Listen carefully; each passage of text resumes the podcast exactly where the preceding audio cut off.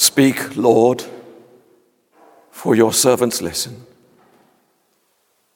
In the name of the Father, and of the Son, and of the Holy Spirit. Amen. This is a reading from one of John Donne's meditations. John Donne lived in the 17th century and was a man of high society. He was a wine drinker, a womanizer, a party goer, a bit like some of our own politicians these days, really, isn't it? But eventually, as part of his, I suppose, preferment, he was made Dean of St. Paul's Cathedral.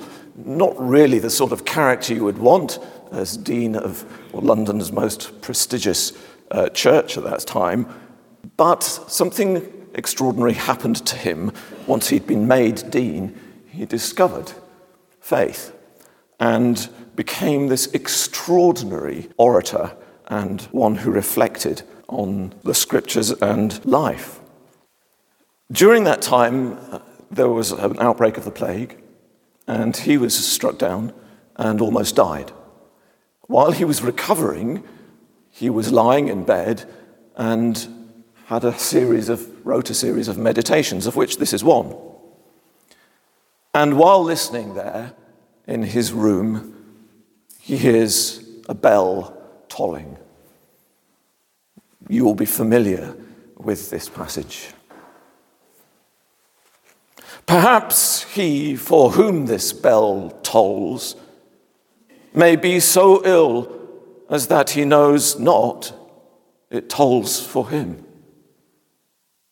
And perchance I may think myself so much better than I am, as that they who are about me and see my state have caused it to toll for me, and I know not that. The church is Catholic, universal. So are all her actions. All that she does belongs to all. When she baptizes a child, that action concerns me, for that child is thereby connected to that body, which is my head too, and engrafted into that body, whereof I am a member. And when she buries a man, that action concerns me. All mankind is of one author and is one volume. When one man dies, one chapter is not torn out of the book, but translated into a better language. And every chapter must be so translated. Who bends not his ear to any bell which upon any occasion rings? But who can remove it from that bell which is passing a piece of himself out of this world? No man is an island, entire of itself. Every man is a piece of the continent, a part of the main. If a clod be washed away by the sea, Europe is the less, as well as if a promontory were, as well as if a manor of thy friends or of thine own were. Any man's death diminishes me, because I am involved in mankind, and therefore never send to know for whom the bell tolls. It tolls for thee.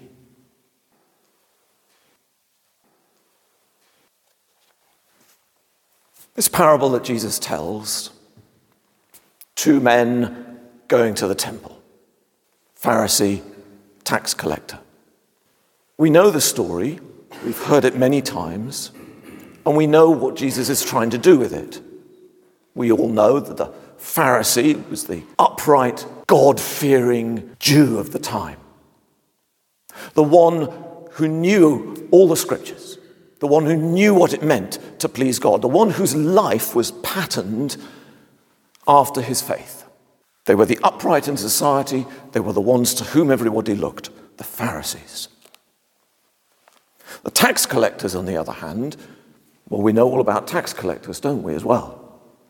We know they're the underbelly of Jewish society. They were the Jews who were working on behest of the Roman occupiers as their tax collectors, taking money from their own people to give to the oppressors and taking more than their fair share, so they kept some for themselves as well and did very nicely out of it.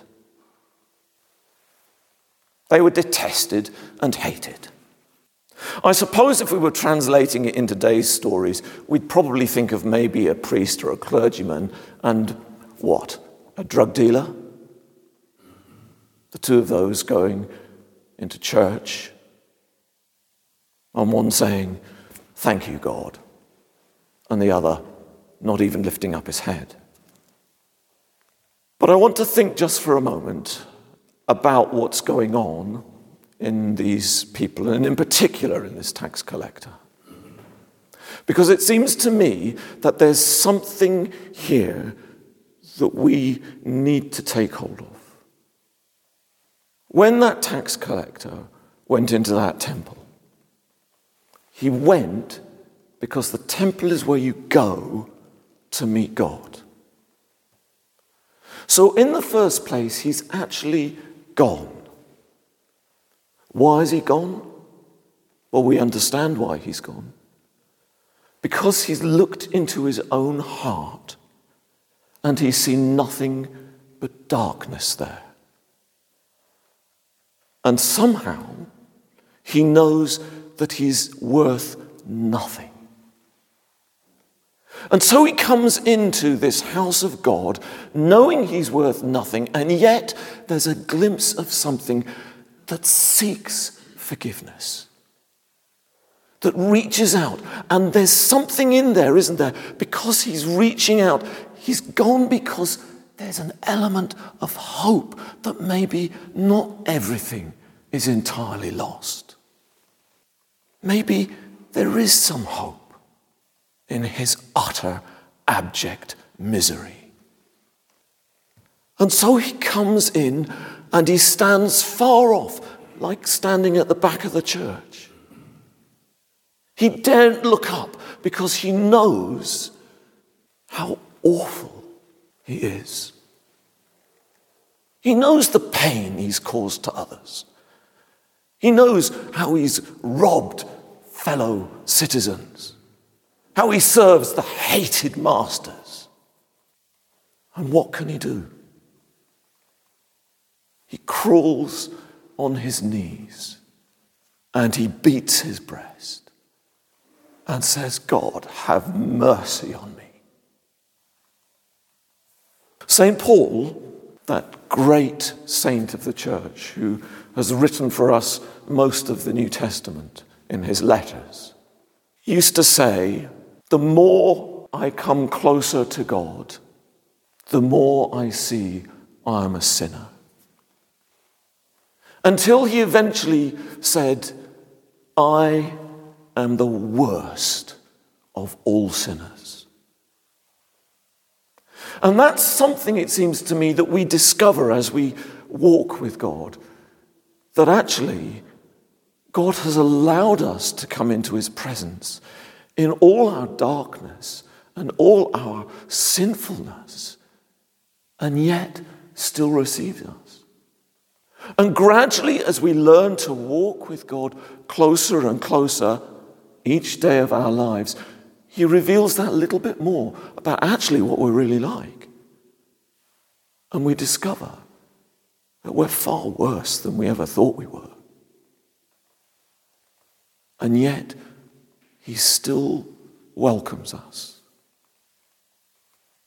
When we come here, Sunday by Sunday, we come and we kneel at that altar rail and we beat our breasts and say, "God, have mercy on me, a sinner." But when we're doing that, we're not doing it just for ourselves.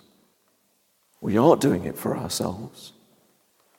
But what John Donne had picked up on was that we aren't ever just ourselves. We are part of the whole of humanity. We are made of the soil of the earth. We are made of the stuff of the earth, of which we all are. And when we come before God, we bring that soil, which is every human being and every creature and every plant, because they're all part of us, into God's presence and ask for his mercy to come down upon us. And when we do that, we are asking for God's judgment. Often when we think of judgment, we think of this terrifying ordeal of a God who wants to gain retribution. We think of damnation, of hell and fire and brimstone and all those stories that we've heard. But when we read the Psalms, we discover that judgment is something entirely different. We see that judgment is that which in so many parts of the world is empty and missing, where people cry out for justice because there isn't any. They want restoration because judgment is about restoration. It's about the giving back of the years that the locust has eaten. It's about the abundance of the harvest. It's about the rain in the desert, watering the dry, parched ground, and the flowers and the trees blossoming and giving fruit. And this is God's blessing. That is judgment. It is the righting of all that we have wronged, the restoring of all that we have destroyed. So when we come and we kneel in God's presence, in the presence of the Creator, in the presence of pure holiness, we beat our breasts and we say, "Oh God, have mercy on me, Catholic me, the world, a sinner, and let your healing love flow and restore.